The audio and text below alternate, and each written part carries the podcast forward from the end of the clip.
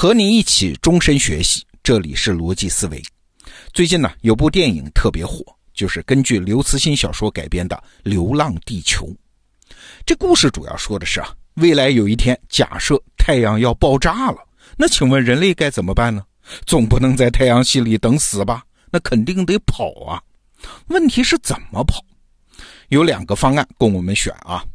第一个方案是呢，坐飞船移民其他星系。就是建造一个巨大的飞船，差不多有整个上海那么大，然后带上地球上所有的植物的种子、动物的胚胎一起走啊，跟诺亚方舟有点像。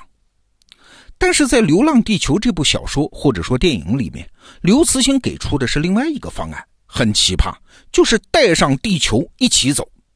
人类在地球上建造一万多座行星发动机，为整个地球提供上万亿吨的推力，把地球像飞船一样推离太阳系，前往四点二光年以外的新家园。整段航程将持续两千五百年。哎，你看这个设定是不是很酷啊？当然了，今天我们要说的不是电影里的故事，而是这个方案本身。啊，今天我们的节目就认真的做一个思想实验。假如未来真的有这么一天，太阳真的不行了，人类要走，这两个方案到底哪个更好？那从实操的角度呢，很容易想到的是，当然造飞船更好。哈哈，至少有以下这么个理由吧。首先，造飞船灵活呀，飞船体积质量都相对小，遇到什么陨石啊这种灾难也能躲得过去。但是地球那是庞然大物啊，太笨重，目标也很大，走到哪儿都是个累赘。我们搬过家的人都知道嘛，搬家的时候那不可能什么都带去的，总得该扔扔啊，对吧？那其次呢，飞船上面比较好管理啊，飞船的内部可以采用军事化的管理，就算临时出了点什么事儿，也不至于乱了阵脚。但是带着地球走那就不一样了，就意味着你要带上全人类啊。人类所有复杂的什么国际关系、社会问题也会跟着一起带走的，老弱病残全跟来了。哎，这么一来，在这两千五百年的旅程里面，什么内斗啊、暴动啊，甚至是战争啊，都有可能发生啊。管理一艘飞船总比管理全人类要容易吧？啊，当然还有一个理由了，就是飞船的技术更成熟。啊，真到有那么一天，我们肯定有相对来说比今天肯定要好得多的太空旅行经验啊。虽然没有做过这么长的太空旅行，但是人类在坐飞船太空旅行上，它总不是白纸一张嘛。但是推动地球这个方案，那可是头一遭啊！你怎么知道这个方案就能行呢？总之啊，飞船方案最大的优势呢，就是可控。啊，在危机面前，我们当然要选择确定性更强的解决方案，因为我们不能拿全人类的命运去冒险嘛。但是啊，假如换一个更大的观察视角，你会发现，这个飞船计划其实存在着一个严重的问题，什么呀？就是它太脆弱了。因为啊，一艘飞船，不管你采用多先进的技术、多高明的管理，飞船上有多少顶尖人才。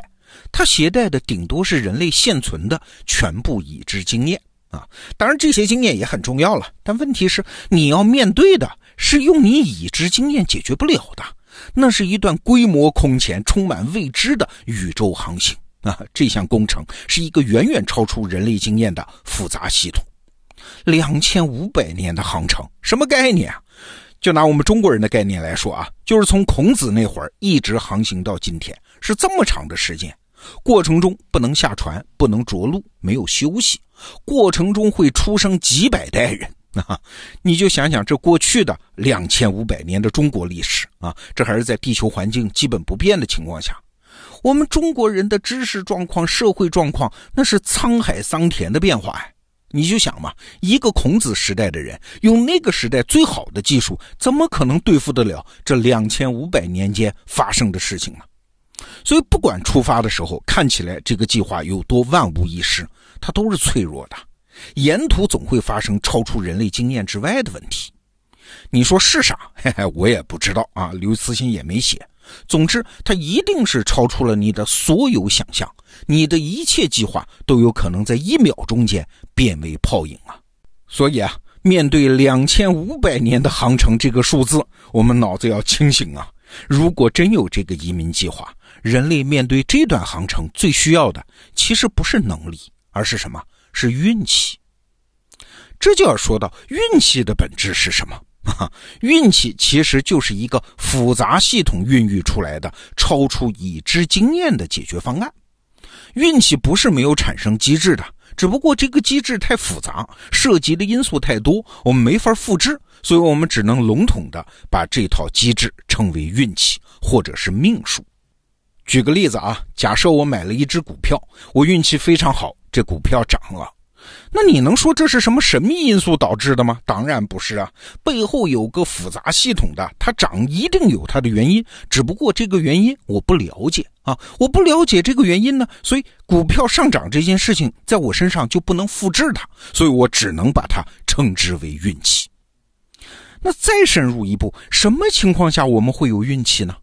系统越复杂，我们有运气的机会就越大。再举个例子啊，比如说我罗胖和一个拳击冠军打架，一对一打，那我没有什么运气可言啊，肯定被揍得很惨啊，肯定输嘛，因为我们俩对决，这个系统太简单了。但是你想，如果是一支很弱的军队和一支战斗力很强的军队打仗，那就不一定输了，运气的成分开始多起来了。为什么？因为系统变得复杂了嘛。当然啊，我罗胖和一个拳击冠军打架，他也可能突然被一个雷劈死啊，或者是绊了一跤摔死啊，这也是我的运气啊。但是你琢磨一下，我们刚才讲的这个运气产生的机制其实并没有变啊，就是更复杂的系统加入进来了呀。天气、打雷、地形、地上有一个小石头这样的超级复杂系统加入进来了，我才有走运的可能啊。哎，对，复杂性是运气的来源。那站在这个角度说，人类要在两千五百年的太空旅程中存活下来，出发的时候我们就必须保证系统的复杂度。那我们能掌握的最复杂的系统是啥呢？当然就是我们脚下的地球 啊！所以刘慈欣的方案是要带着地球一起走，其实就是带着复杂性一起上路。人类现在的所有的科技、经济、社会成果，全都是在地球上诞生的。换句话说，地球孕育了人类全部已知的生存解决方案。未来，它也会让人类涌现出更多的未知的生存解决方案。别的不说啊，就说地球上的生物系统。关于生物多样性，我们过去给出啊要保护生物多样性，给出的理由基本上都是保护环境。但是在未来时代，物种还有另外一个巨大的意义。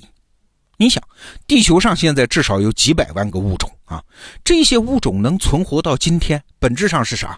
本质上都是特定环境下的一个成功解决方案，是一套成功应对环境的算法啊。那都是经过几十亿年漫长的时间，经过反复试错，最后被证明有效的算法啊。所以本质上，地球上有多少物种，就有多少种基因，就有多少种极端问题的解决方案。所以物种啊，它将来不仅是人类的伙伴，它在人类可以控制算法、有能力精密的使用算法的时代，物种还是啥？它还是人类抄作业的对象，它就是已经写好的解决方案嘛。在漫长的太空旅行中，这些物种没准就会在某个问题上给人类带来至关重要的启发呀！哎，所以你看，刘慈欣设想的带着地球一起去流浪，这是保持最高复杂性的方法，也是能带来未来好运气的方法。